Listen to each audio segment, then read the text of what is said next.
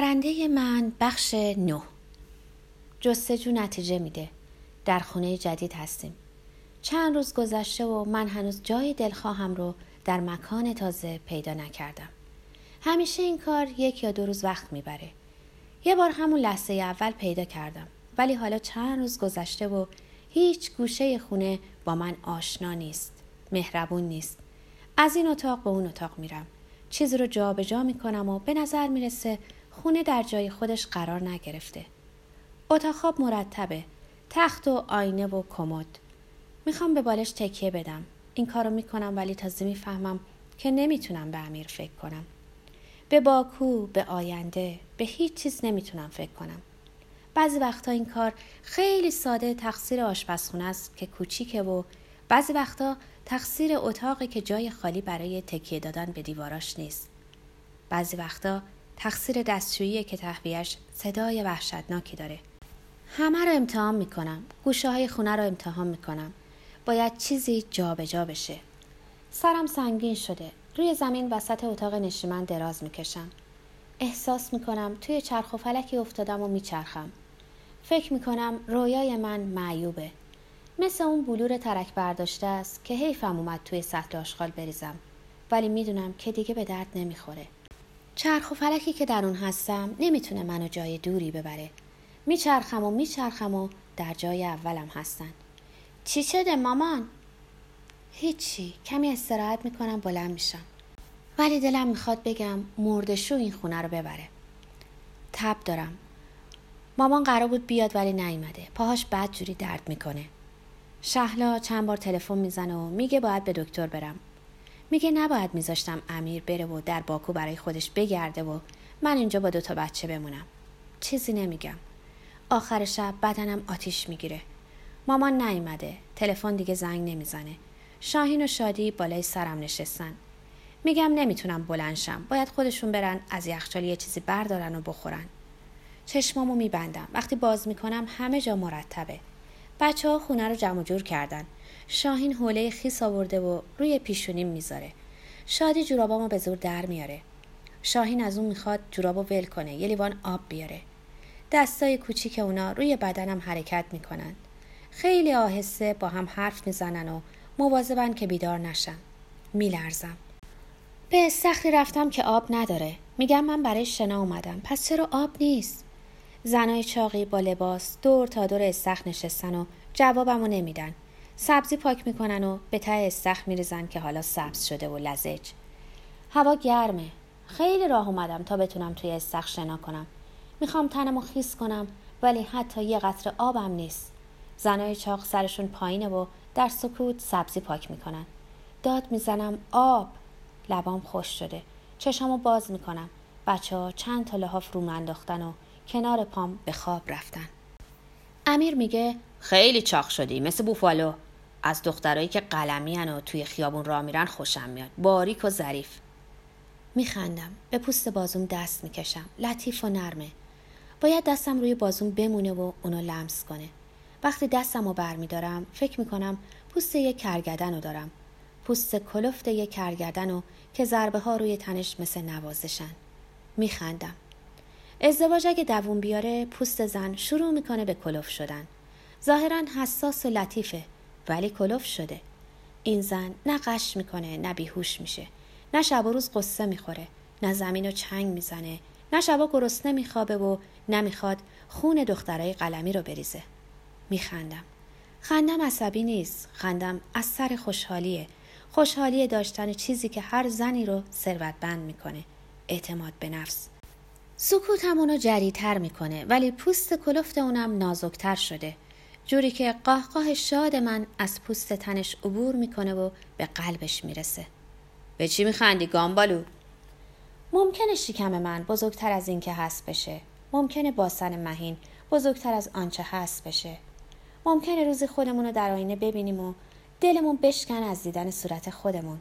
ممکنه مهین دیگه نتونه تند و فرز برقصه و ممکنه من روزی بیحوصله تر از این که هستم بشم و به سرنوشت بگم من تسلیم هستم. هر کاری دوست داری بکن. برای همین شهر وادارم می‌کنه در پیاده روی های مهین شرکت کنم. برای اینکه ممکنه همه این بلاهای بد به سرمون بیاد. در پیاده روی های گاه به گاهی که می‌فهمم شونه به شونه هم رفتن نگرانی رو از آدم دور می‌کنه. میگم گور پدر باسن و شیکم. با صدای بلند فکر می‌کنم. این روحمونه که احتیاج به هوا داره. مهین اعتراض داره. ولی نه هوای اینجا که کثیفه. آلوده است پر از سرصداست. می‌دونی دلم چی می‌خواد؟ مهین خواسته هاشو نمیگه اجرا می‌کنه. حالا دستش رو گشوده. هوای تمیز. به یک نوع رقص میمونه. دستش به زمین نزدیک میشه. زمین تمیز خیس از بارون.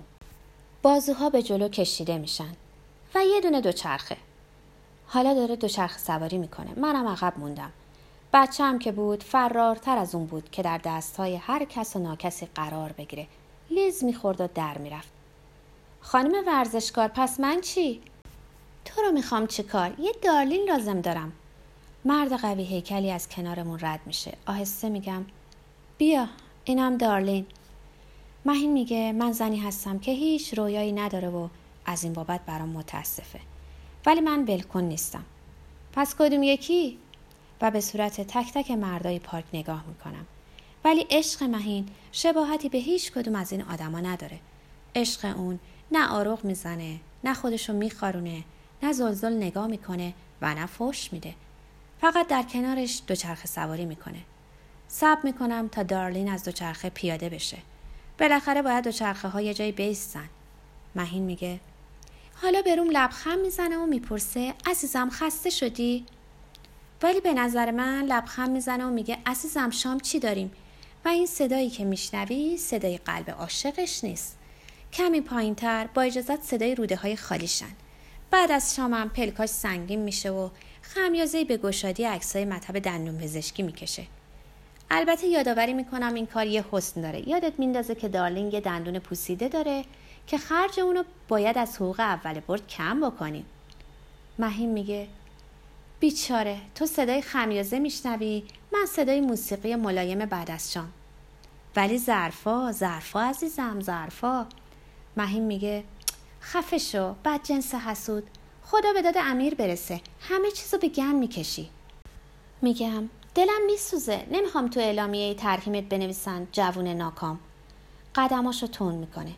منم دلم برای تو میسوزه که زندگی رو در همین حد می‌بینی و همین حدم نصیبت میشه نه بیشتر. بچه ها رو میخوابونم به دیوار تکیه میدم و پاهامو دراز می‌کنم. انگار نه از خونه شهلا که از سفر دور و درازی برگشتم. پشتم درد می‌کنه و ذهنم شلوغه.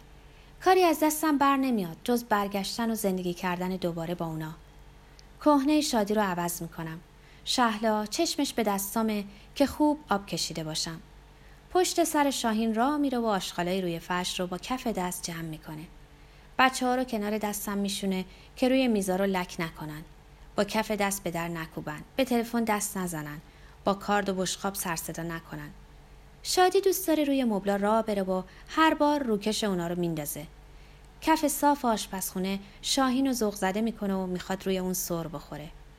می‌خوام در درست کردن غذا به مامان شهلا کمک کنم. میگن بهتر مراقب بچه هم باشم که خرابکاری نکنن. وقت نهار مواظبم که قاشق ماست رو توی سفره نذارن. برنجا رو پخش نکنن. لیوان محکم با دستاشون بگیرن.